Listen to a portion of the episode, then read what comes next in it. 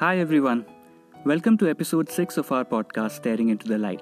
In this episode, we're taking a break from the usual pattern of answering some of your questions. Why? It's because we have something important to talk about. Imagine a world without Amazon, Flipkart, or any online shopping websites. Where would you get your stuff from? Of course, you know there are supermarkets and malls that have all kinds of shops and stores where you can go to buy things. You won't be surprised when we tell you that there weren't any malls or online shopping when we were growing up. Yes, yes, we know. You're probably rolling your eyes. Ugh. Grown ups, you know? In our time, we didn't have this, we didn't have that.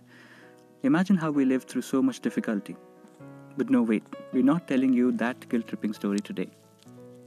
We're going back in time even more and remembering our parents telling us how they got their stuff in their time, and they're remembering how their parents told them those stories, etc. etc. We're thinking about how we all get our things and we don't even know where it came from. And why is that a problem?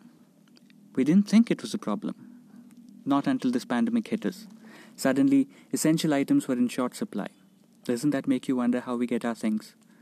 And what happens if anything like this pandemic happens again? There was a man who deeply thought about this and warned all of India a long time ago. Aaron is going to tell you a little more about him.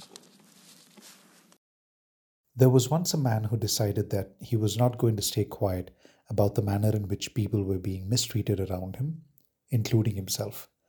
So he retaliated by using a method that most people were very confused of at the time, and that was by nonviolence.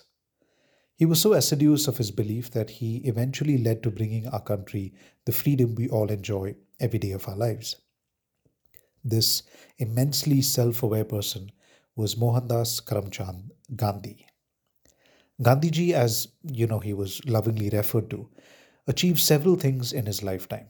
But today we want to talk about a particular philosophy that also resonates with us, and that is self reliance. Gandhi was vehemently opposed to greed and violence. He considered the dramatic growth of industrialization in the 20th century as a form of violence against both people and the environment. He felt that a simple life with few needs which are provided for locally was the most non-violent way of living. He often talked of his dream world where people lived in a self sufficient small communities which rule themselves without hindering others and sustain themselves in harmony with nature. Gandhiji once wrote, and I quote, I'm painfully conscious of my imperfections, and therein lies all the strength I possess because it is a rare thing for a man to know his own limitations. End quote.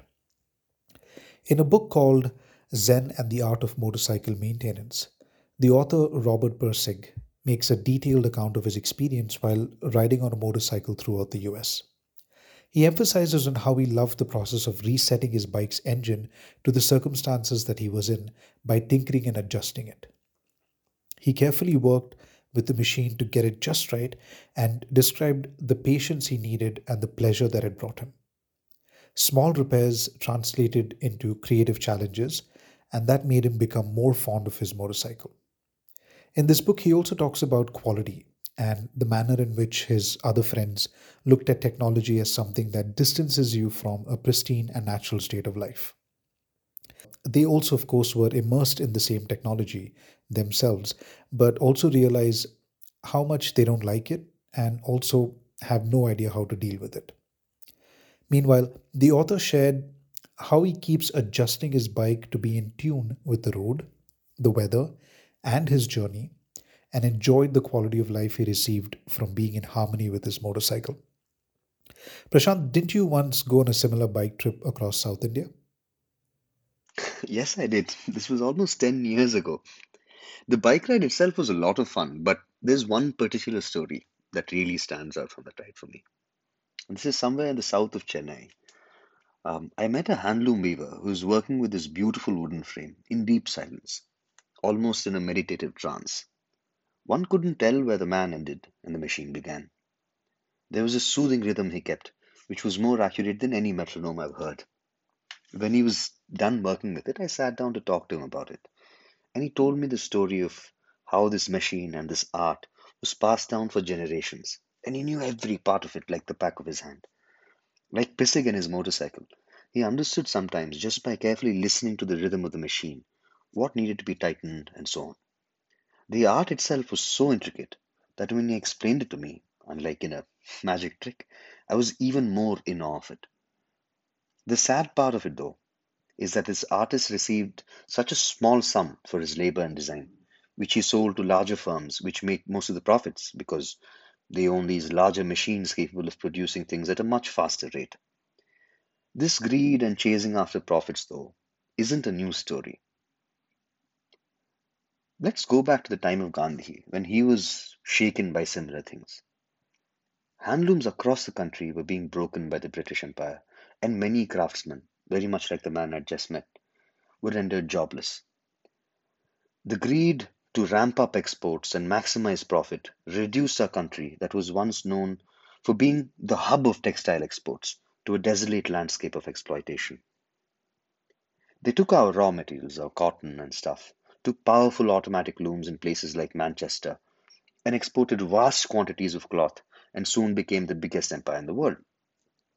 One could say that this was an industrial revolution and what was uh, happening is what gives us all these comforts and so on and so forth. But we must also pause and think at what cost is it all happening? Gandhi didn't say no to technology as a whole. Gandhi had very specific ideas about the use of machines. I quote him here The problem of poverty will never be solved by an indiscriminate importation of machinery and technical skill. What we need to do is to add to our capacity for labor with our hands and feet the necessary technical skill so that we may devise our own machinery suitable to our requirements. He actually was not against the big machines at all. He wished for a miniature mill in every home. He wanted this machinery to be the most elementary type which he could have put in the homes of the millions. It is because of this reason that he described the spinning wheel as the hope of the masses, and so he made Khaddar, the homemade cloth industry, the ideal symbol of self sufficiency.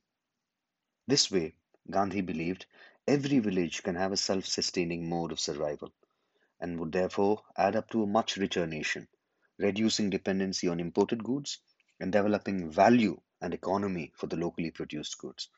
To me, though, this idea of making your own things that you use every day has an even greater significance.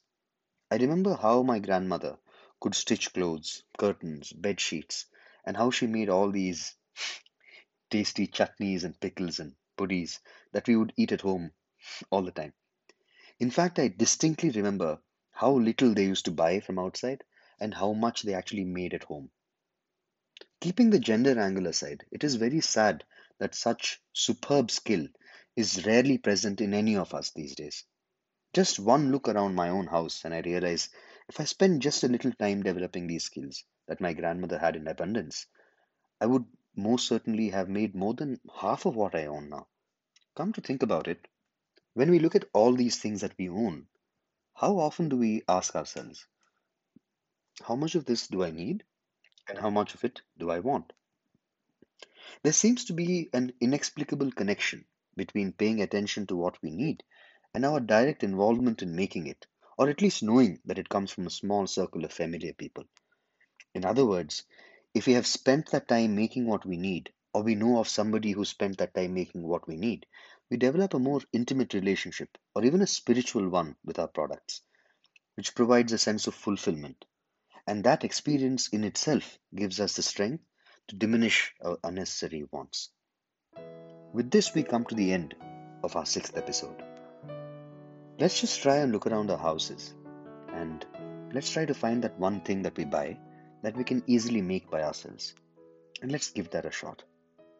Like always, Remember to keep your three H's strong functioning heads, empathetic hearts, and skillful hands. See you next time. Hello. Thank you for listening to our podcast. Please show us some love by hitting the heart button and sharing this podcast with all your friends and family. We would love to hear from you, so add your feedback in the comment section below. And if you have questions that make you wonder, please add them in too. You could also email us at makerspace at the